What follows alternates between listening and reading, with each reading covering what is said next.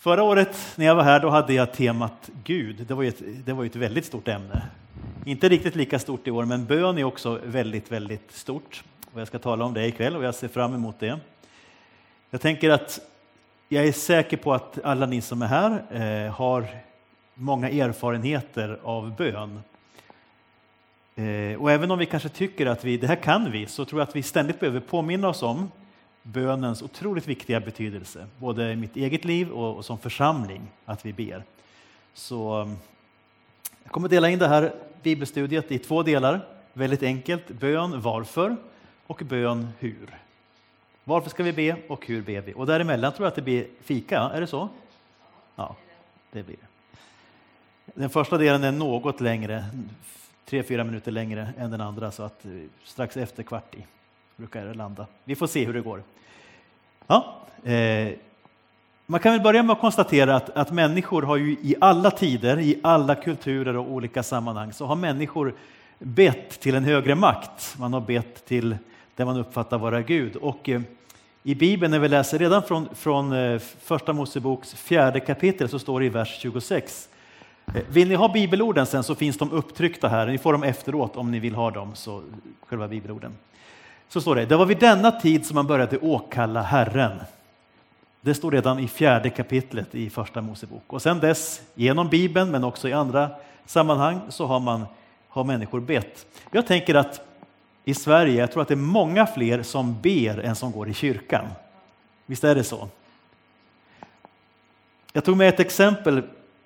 Eh, för ett par år sedan så var det två medarbetare på Dagens Nyheter som, som eh, blev kidnappade i Syrien. Eh, de heter Magnus Falkehed och Niklas Hammarström och de skrev en bok sen efter den där kidnappningen och om vad som hade hänt. Och de säger att ingen av dem kallar sig för religiös. Eh, men det var ändå till Gud de vände sig när nöden var som störst. Och så här står det i en intervju, jag tror att det är tidningen Dagen den här intervjun kommer ifrån. I boken säger ni att ni inte är speciellt religiösa. Nej, men när något hemskt händer i familjen, var vänder man sig? Det är till Gud. Vid ett terrordåd så vallfärdar folk till kyrkan, säger Niklas Hammarström. Och sitter man i en mörk källare med ett vapen riktat mot sig så faller det sig naturligt, flikar Magnus Falkehed in. Och så det, här, det, här, det här skulle en pingstpastor kunna säga. Gud finns alltid någonstans, det spelar ingen roll var du är, så kan du prata med Gud. Det räcker att knäppa ihop händerna, säger Niklas Hammarström. Visst är det fint? Det här säger alltså två sekulariserade journalister, medarbetare på Dagens Nyheter. Hörrni, jag tänkte så här att eh, till att börja med så kan ni få prata lite grann med varandra för att vi kommer igång eh, och ni får fundera lite grann. En väldigt enkel fråga, men ändå djup. Den är så här. Varför ska vi be egentligen? Kan ni prata lite grann med den ni sitter i närheten bredvid lite grann om det här? Ni behöver inte redovisa sen om ni inte vill. Vill någon säga någonting så får ni gärna göra det, men, men eh, bara så att ni kommer igång. Fundera med varandra. Varför ska vi be? Ja, hörni, har ni några funderingar, tankar? Varför ber vi egentligen? Guds ord säger att vi ska be. Ja, har ni några fler tankar, funderingar, förslag? Varför ber vi? Upprätthålla relationen till Gud. Ja. För att få bönesvar. Ja, om olika saker, helande till exempel. För att se förändringar. Wow, jag tycker att alltså, det här var ju fantastiskt att få så här bra svar. Ni har verkligen lyckats ringa in det jag ska säga ikväll, bättre kanske än på de flesta ställena. Men era korta tycker jag jätte, jätte, jättebra.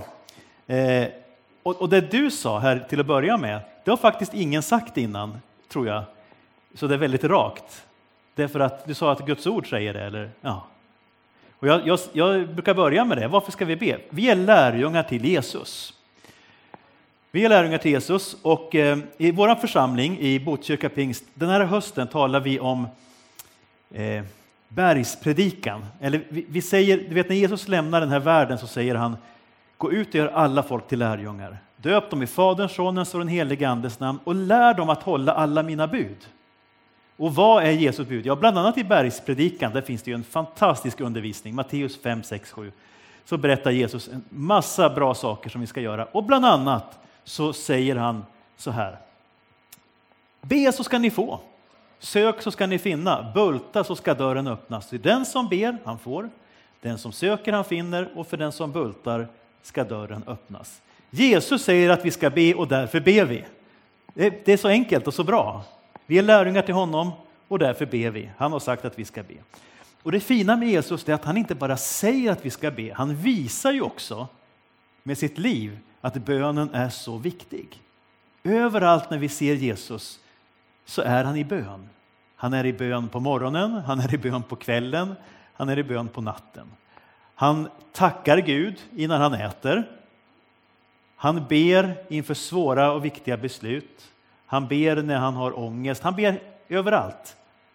Bara ett exempel, Lukas 6, vers 12 så står det, vid samma tid gick han upp på berget för att be och natten igenom bad han till Gud. Hela natten igenom, varför då?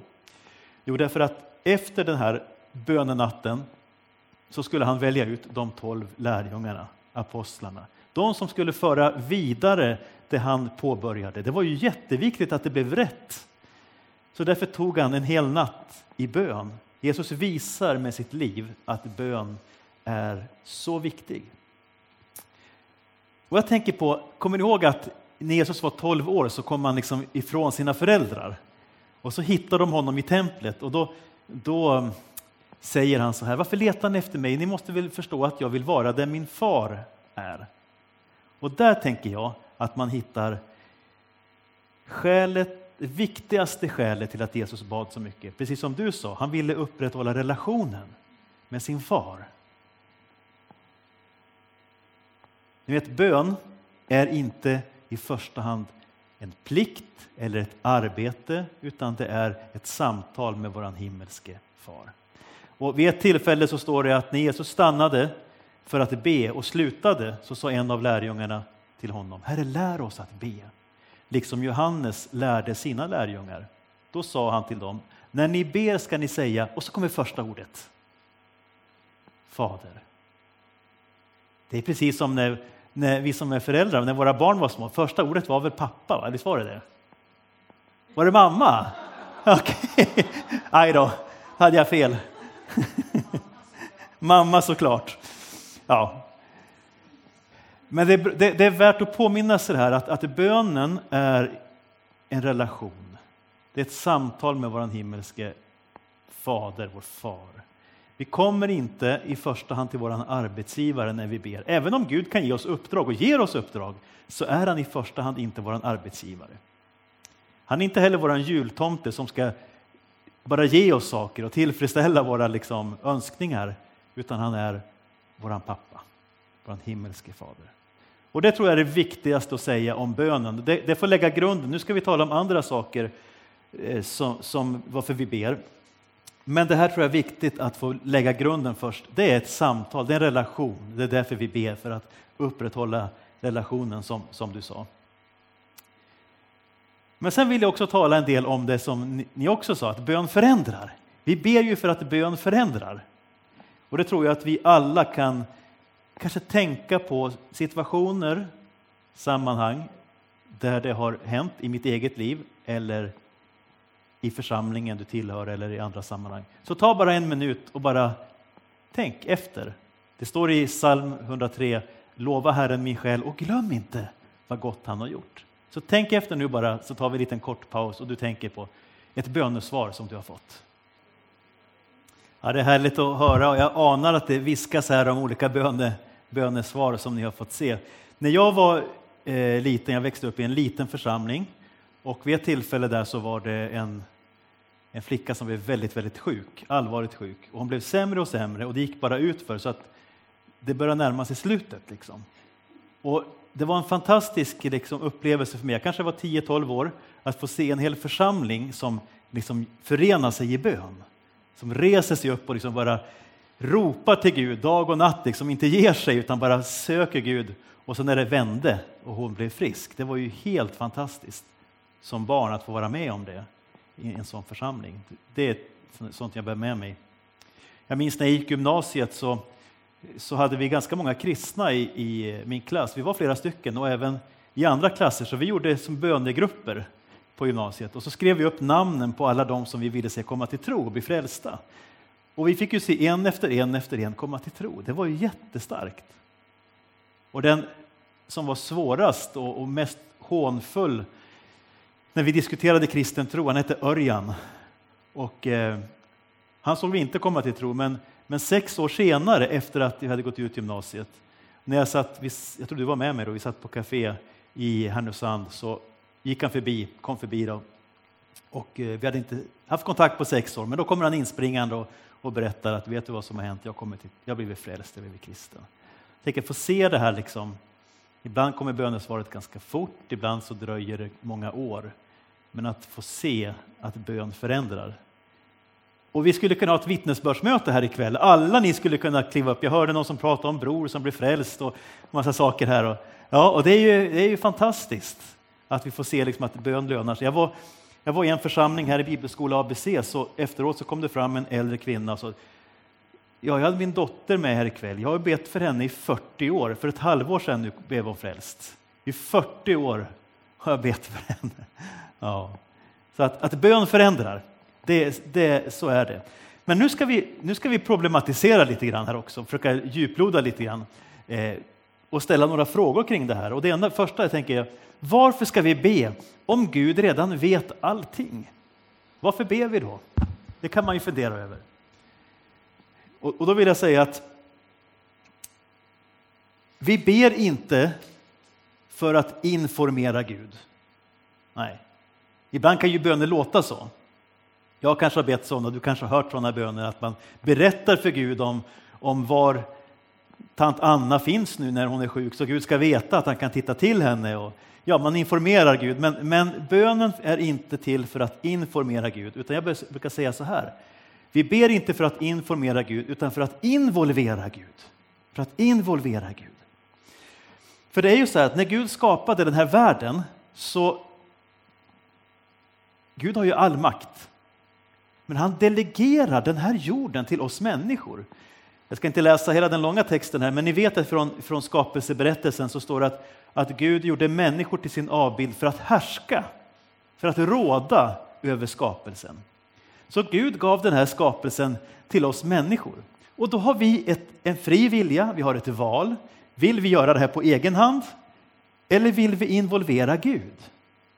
Hans visdom och hans kraft och hans hjälp, ja men det avgör vi själva. Eh, det finns en, en, en präst som heter Bo Brander, jag vet inte om du talas om honom. Han skrev tillsammans med journalisten Göran Skytte ett par böcker för några år sedan där man gick igenom alla kyrkårets texter. Prästen predikade och sen träffades de veckan efter och Göran Skytte ställde frågor. Fantastiskt bra böcker.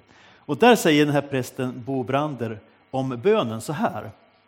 När vi ber bereder vi utrymme för Jesus att tillsammans med Fadern och Anden få verka i våra och i världens liv.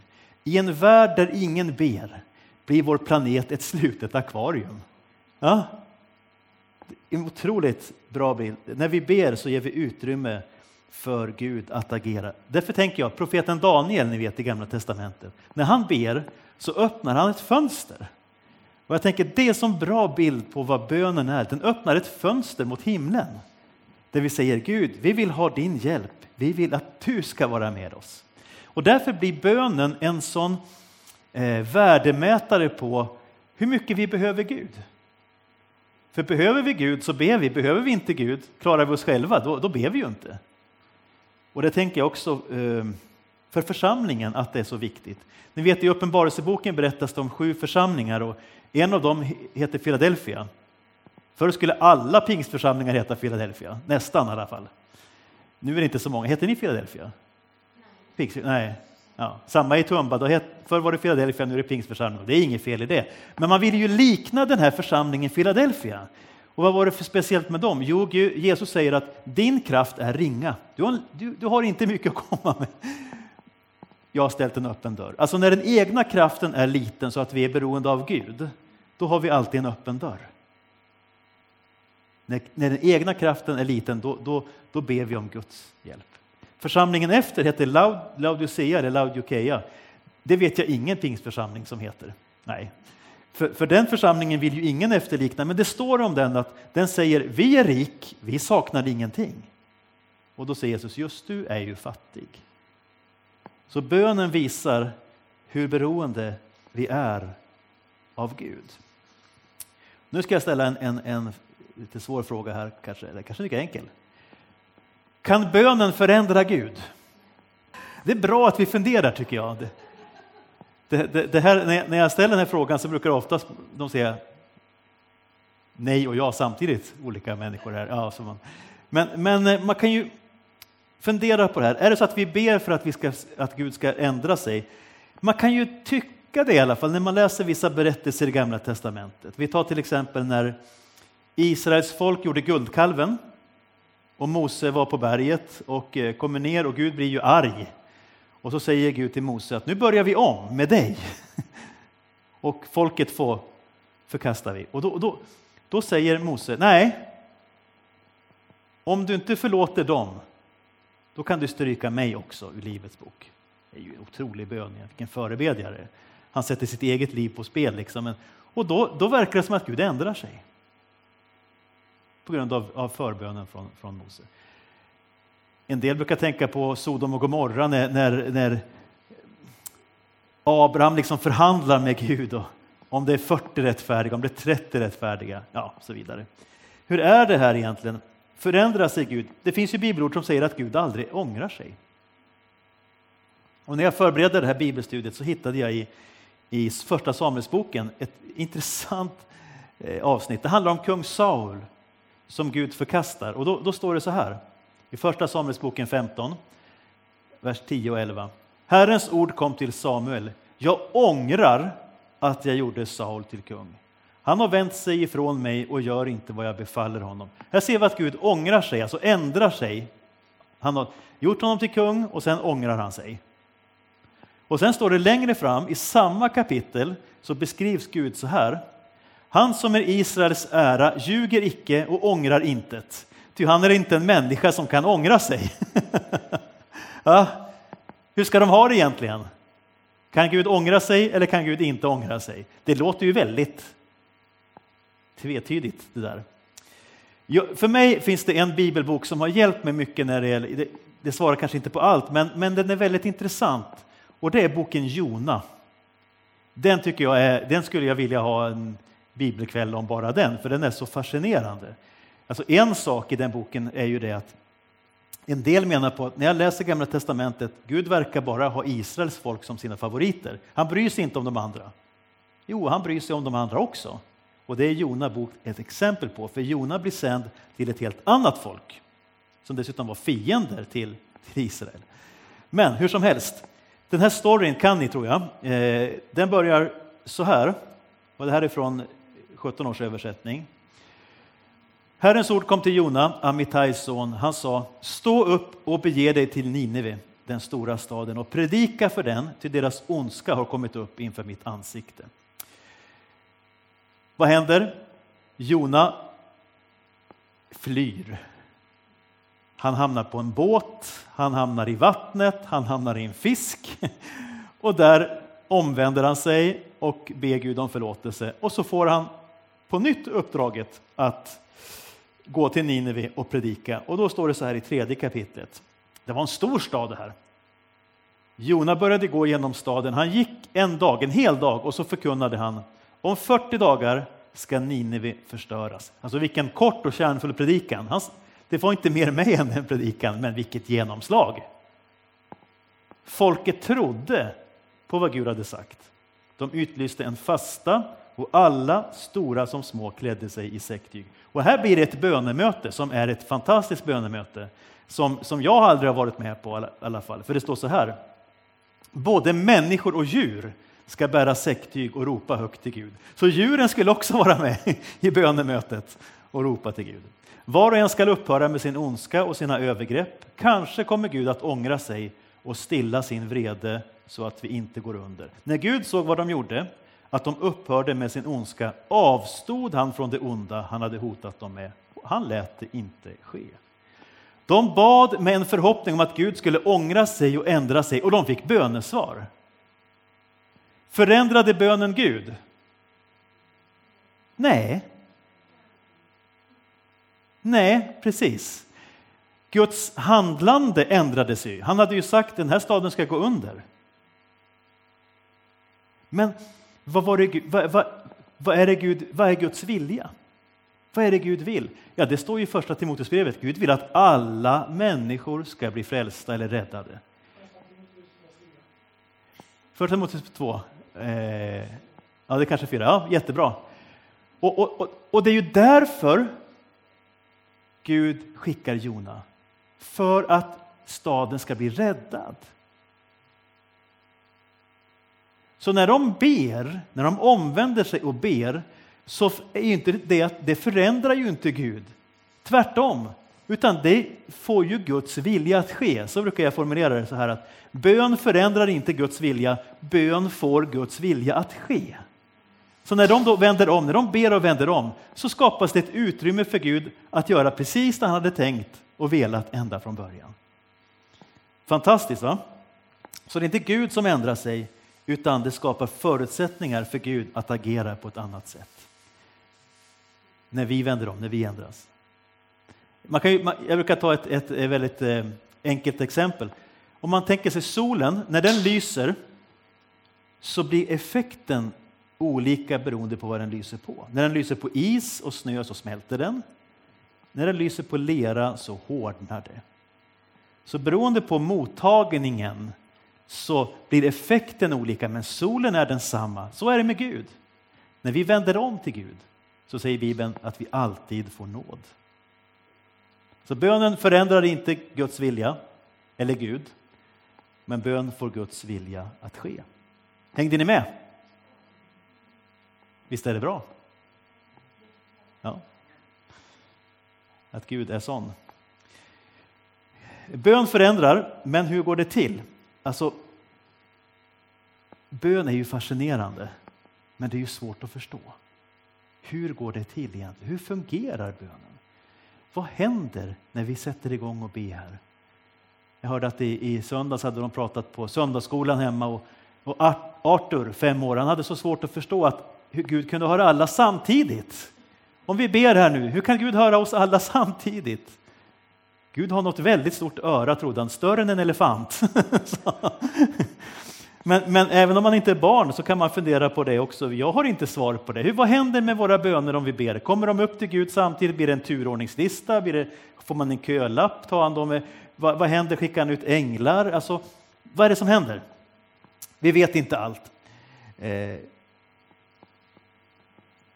det finns ett bibelord som har hjälpt mig väldigt mycket när det gäller det här och när det gäller andra saker som vi inte riktigt kan förstå. Det finns ju saker i Bibeln som vi inte riktigt kan förstå. Eh, och det här är ifrån femte Mosebok. Det, det, det är Mose som ger det här efter att folket har fått de fem Moseböckerna, lagen. Vet ni hur många bud de, de brukar räkna med judarna att de fick? 613. Ja, 613 bud. Och, och, vi tycker att det låter mycket, men, men den, blir, den blir väl ungefär så här tjockt. Sveriges lagbok är ju oändligt mycket tjockare, så vi har ju väldigt många fler regler. Men ändå 613 bud, och de måste ha tänkt, vad ska vi med alla dessa bud till? Vad är poängen med att vi ska ha olika maträtter och kläder och reningsprocedurer och allt som de hade fått? Jag kan tänka mig att de var fyllda av frågor. Men då säger Mose något, något väldigt bra tycker jag, som jag också tillämpar när det gäller på bönen. Han säger så här i 5 Mosebok 29 och 29. Det står så här. Det fördolda hör Herren vår Gud till och det uppenbarade tillhör oss och våra barn för all framtid denna lag som vi ska lyda i allt. När det gäller bönen så finns det det som är fördolt och det finns det som är uppenbart. Som jag berättade innan, jag var med, man har varit med om exempel när man har bett intensivt för människor som har blivit helade eller frälsta. Men man har också bett intensivt där det inte har skett. Och då kan man ju fastna i det och börja fundera varför, hur fungerar bönen? Varför sker det här och inte här? Och då brukar jag påminna mig om att ja, men det fördolda, det är liksom Guds planhalva. Självklart får jag fundera och resonera och tänka, det tror jag Gud bara tycker om, men samtidigt får jag inte fastna heller i det fördolda, det som tillhör Gud, utan jag ska ju göra det som är uppenbart. Jo, men vad är det som är uppenbart? Jo, att Jesus säger be så ska ni få. Det är vad han säger. Det är min, våran planhalva. Och jag tänker att när man läser om den första kristna kyrkan så, så verkar de ha fattat det här. Ett väldigt känt exempel som ni har läst säkert många gånger, det är ju det här ifrån Apostlagärningarna 12. Där det står vid den tiden ingrep kung Herodes hårdhänt mot en del av medlemmarna i församlingen. Han lät halshugga Jakob, Johannes bror, och när han såg att judarna gillade detta fortsatte han och lät också gripa Petrus. Det hände under det osyrade brödets högtid. Efter arresteringen satte han honom i fängelse, bevakad av fyra vaktstyrkor om vardera fyra man, för att efter påsken ställa honom inför folket. Petrus hölls alltså fängslad och i församlingen bad man ivrigt till Gud för honom. Här händer att Jakob blev fängslad. Tror ni inte att församlingen bad ivrigt för Jakob? Det tror jag. De bad ju för, för Jakob, han blev, deras ledare blev fängslad. Men han blev halshuggen. Sen tog man då Petrus och satte honom i fängelse. Då kunde man ju ha tänkt, ja det funkade ju inte förra gången. Jakob blev ju halshuggen, varför ska vi be för Petrus? Men, men de verkar inte ha tänkt så, de verkar istället ha tänkt, ja, men vad är det våran uppgift? Jo, våran uppgift är att be. Sen vad resultatet blir, det är Guds sak. Det får han stå för. Våran uppgift är att göra det som är uppenbarade. De, de, de överlät det fördolda till Gud. Och det tänker jag, trots uteblivna bönesvar ibland så ska vi göra våran del. Vi ska fortsätta att be, för det är det uppenbara, det är det som tillhör oss. Jag ska ta en, en, en till också, en liknelse som Jesus ger oss, som är ju eh, väldigt fascinerande. Lukas 18, det står så här, att Jesus han gav dem en liknelse för att lära dem att alltid be och inte ge upp. I en stad fanns det en domare som varken fruktade Gud eller brydde sig om människor. I samma stad fanns en änka och hon kom gång på gång till honom och sa Låt mig få ut av min motpart vad jag har rätt till. Till en början ville han inte, men sen tänkte han, inte för att jag fruktar Gud eller bryr mig om människor, men så besvärlig som den där änkan är ska jag låta henne få ut vad hon har rätt till. Annars pinar hon livet ur mig med sitt springande. Och så säger Jesus, där hör ni vad en orättfärdig domare säger. Skulle då inte Gud låta sina utvalda få sin rätt när de ropar till honom dag och natt? Skulle han låta dem vänta, jag säger er, han ska snart nog låta dem få sin rätt. Alltså det här är en intressant liknelse. Först tänker jag så här, när man läser liknelser i Bibeln så ska man komma ihåg att oftast finns det en poäng. Ibland så tänker vi vi ska tolka alla detaljer i liknelsen, vad det betyder. Men, men det är inte så man läser liknelser, utan det är ofta en sanning som ska fram. Och i den här liknelsen, så i vissa liknelser kan vi fundera, vad, vad är poängen? Men här säger Jesus, eller Lukas uttryckligen, den här liknelsen ger Jesus för att lära oss att be utan att ge upp. Det är liksom poängen. Men vem är den här domaren då? Ja, är, det är ingen liksom. Det är inte Gud i alla fall. Det är inte Gud. Det är inte, så att, det är inte så att Gud är som den här domaren. Domaren var ointresserad, ogudaktig, ointresserad. Det enda skälet till att han svarade det var att kvinnan tjatade så mycket. Sån är inte Gud. Han är, in, han är intresserad. När, han, när vi ber så hör han från första stund. När vi ber så är han positivt inställd för han älskar oss. Vi är hans barn. Han älskar att välsigna, hjälpa och ge bönesvar. Så Gud är inte som den här orättfärdige domaren. Och ändå så säger Jesus att Gud ska ge oss rätt när vi ropar dag och natt. Varför måste vi be uthålligt? Varför måste vi ropa dag och natt om Gud redan är positivt inställd och vill ge oss bönesvar? Varför ska vi då be dag och natt? Det där är ju en liksom spänning, en, en dubbelhet som vi får leva med. Å ena sidan, Jesus säger be uthålligt. Ge inte upp. Be dag och natt. Å andra sidan, det beror inte på att Gud inte vill lyssna. Han lyssnar från första stund. Nästa avdelning ska vi prata kanske något svar på varför det kan dröja också. Men, men att, vi, att vi kommer ihåg det att vi ska be, göra vårt, be uthålligt. Men det handlar inte om att Gud är ointresserad. Hänger ni med? Att vi liksom får ta båda de sidorna i det kristna livet. Den spänningen får vi leva i. Hörrni, innan vi tar fikat så ska jag säga några ord också om Vi ska, vi ska tala nästa del om hur vi ber, men jag vill säga några ord om det här med förbön.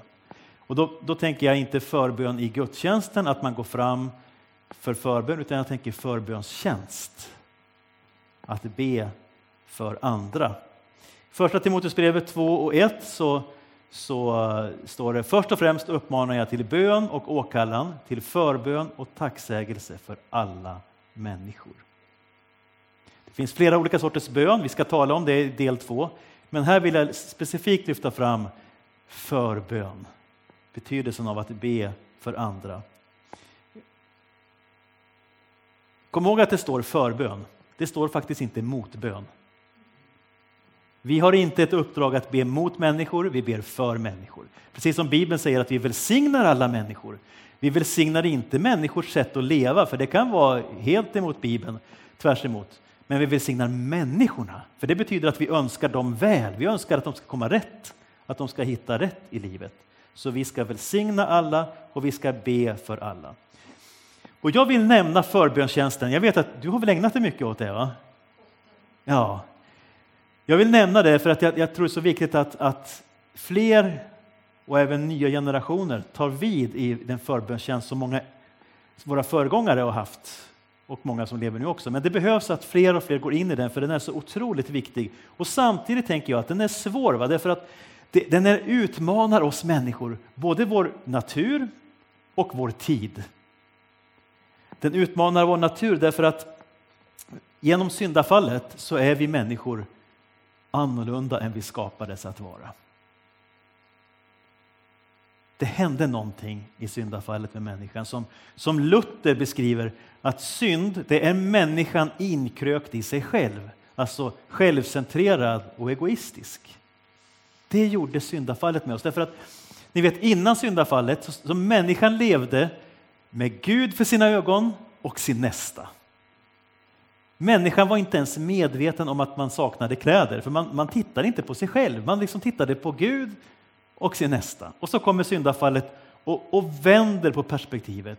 Jag kommer i centrum. Jaget, jag ska ha. Mer ska jag ha. Begäret, ni vet. Begäret som aldrig kan mättas. Vi vill ha mer, vi vill ha mer, vi vill ha mer. Vi läste om den här porrkungen som dog, den här Hugh Hefner, amerikanen som dog för någon vecka sedan. Att han sa, fick en fråga, han var ju miljardär, va? han fick en fråga, hur mycket pengar är tillräckligt? Hans svar var, bara lite till.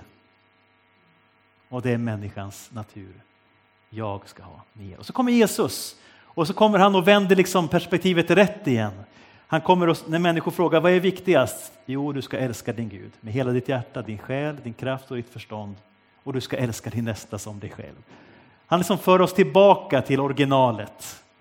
Och, och då tänker jag att förbönen är ju ett, ett exempel på detta att älska sin nästa, att sträcka sig ut till sin nästa. Så här säger Oswald Chambers. Jag tror att det här också är från den här boken som vi läser om bön av broder Andrew. Han säger, Oswald Chambers säger så här, i förbönen varken hinner eller önskar du be för dina egna små bekymmer. Paus där, man får be för sina bekymmer. Vi ska prata om det mer sen också. Det, det får man göra. De här gamla kämparna var lite fyrkantiga i sitt sätt att uttrycka sig, men det är bra, det behövs också, att det är lite tydligt. Ja, han säger så här, du stänger inte ute tankarna på dig själv, för de finns överhuvudtaget inte där. Du är helt och fullt ett med Guds engagemang i andra människor. Det här utmanar mänskliga naturen att vända sig bort ifrån sig själv och be för andra. Därför är förbönstjänsten en utmaning. Det är också en utmaning därför att den sker i skymundan många gånger. Man går in i sin kammare, man ber och kanske ingen får veta att du har ägnat timmar, dagar i bön för en människa, för en församling, för en plats, för ett land. Och i den tid som vi lever nu, alltså syns du inte så finns du ju inte. Det gäller ju att synas. Alltså går förbönstjänsten tvärs emot tidsandan. Men jag tänker ändå att den är så otroligt viktig. Den gamla väckelseevangelisten Charles Finney, amerikanska, han hade en förebedjare med sig när han hade sina kampanjer och predikningar. Den förebedjaren stod i ett rum vid sidan om när, han, när Finney predikade. Han fick aldrig stå på estraden. Men tänk vilken otroligt viktig uppgift.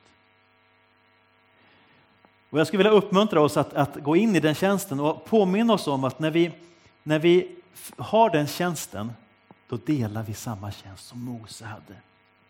Som profeten, Sa, eller, eh, profeten och domaren Samuel, som Daniel och som Jesus Kristus själv var. För han är ju vår förebedjare. Då fattar vi vilken dignitet det är i förbönstjänsten. Det är inte det vi sätter främst som är det viktigaste alla gånger, att synas, att stå framme, utan det är det som sker i det tysta som är det viktiga. Och profet, eh, profeten Samuel tänker jag speciellt på. Ni vet, när han, var, när han var gammal så blev han förkastad som ledare. Han hade ju varit domare och ledare för folket, kommit in i en väldigt svår tid och liksom rätat upp folket. Han hade gjort så mycket bra för sitt folk och ändå sa de när han blev gammal, vi vill ha en annan ledare. Vi vill ha en kung. Så där är också människan. Vi vill ha någonting nytt. Så är det i, i hockeylag, så är det i, i politiska partier och kanske i kyrkan också. Att, ja, men något nytt, något annat. Jag tror att det, det skulle ha känts ganska hårt för Samuel att han, fick, att han blev förkastad på, sin, på sina äldre dagar. Men det är ju så här att förbönstjänsten, den finns alltid kvar. Det är inte alltid vi kan vara aktiv, synligt i församlingen. När vi har små barn kanske vi inte kan vara det. När vi blir äldre kanske vi inte alltid, när vi inte orkar. Men förbönstjänsten finns alltid kvar. Och, Samuel han säger så här, när han håller sitt avskedstal så säger han till folket så här. Och jag själv skulle synda svårt mot Herren om jag upphörde att be för er. Alltså de har, de har sagt vi vill inte ha dig som ledare och han säger okej, okay, ni vill inte ha mig som ledare, men mina böner, de slipper ni inte. Visst är det stort? Väldigt stort tycker jag av honom att agera på det sättet. Bön förändrar situationer, bön förändrar omständigheter. Den förändrar inte Guds vilja, men den får Guds vilja att ske. Och det du också sa, nu får jag med också det till slut. Bön förändrar mig själv. Ja, det är underbart. Och då tänker jag på, på Jobb, han som blev prövad så svårt. Ni vet, Jobb var ju rättfärdig. Han var rik och rättfärdig och han, var, han levde ett, ett, ett, ett bra liv. Väldigt bra liv. Och där hände någonting i det fördolda som han inte hade en aning om. På tal om det fördolda. Att, att åklagaren, djävulen, kom och bad, fick liksom tillåtelse att pröva honom, ta ifrån honom både ägodelar och hälsa och allting. Så han sitter där på askhögen, utfattig, eh, sjuk. Så kommer de tre vännerna och sitter där. Och sen så börjar de att anklaga honom. Jobb, du har syndat. Det är därför det går så här. Och de beskyller honom för saker som, som måste ha sårat honom jättedjupt. Därför att de beskyller honom för att inte ha brytt sig om fattiga, hemlösa. Och han säger, det är precis det jag har gjort. Ingen behövde sakna mat. Ingen behövde gå hemlös när jag fanns i närheten. Så de beskyller honom för att göra, gjort, levt precis tvärtom som han hade levt. De beskyller honom för att ha syndat och så vidare. Inte nog med att han var sjuk, fattig, berövad allting, han fick också falska anklagelser. Det måste ha varit jätte, jättejobbigt. Men så kommer Gud och griper in och ställer allt till rätta och så säger han till, till, till vännerna att ni har talat fel om mig. Och så upprättas Jobb. Men det vi ska lägga märke till det är när sker upprättelsen?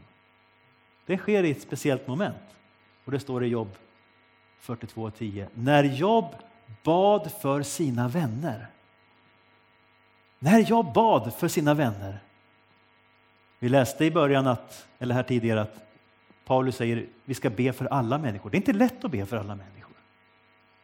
Ibland har vi människor som har gjort oss illa, sårat oss. Men när Job bad för sina vänner, de som hade sårat honom, då blev han själv upprättad. Och det tror jag att många, det vet jag många som har varit med om. När man har liksom tagit ett viljebeslut att be för de som har gjort mig illa, de som har svikit mig, sårat mig, så är det att jag själv går ut i frihet. Det händer någonting i mitt eget liv. Jag själv blir förvandlad. Så därför är förbönen och bönen så otroligt viktig. Där är jag i mål i första delen.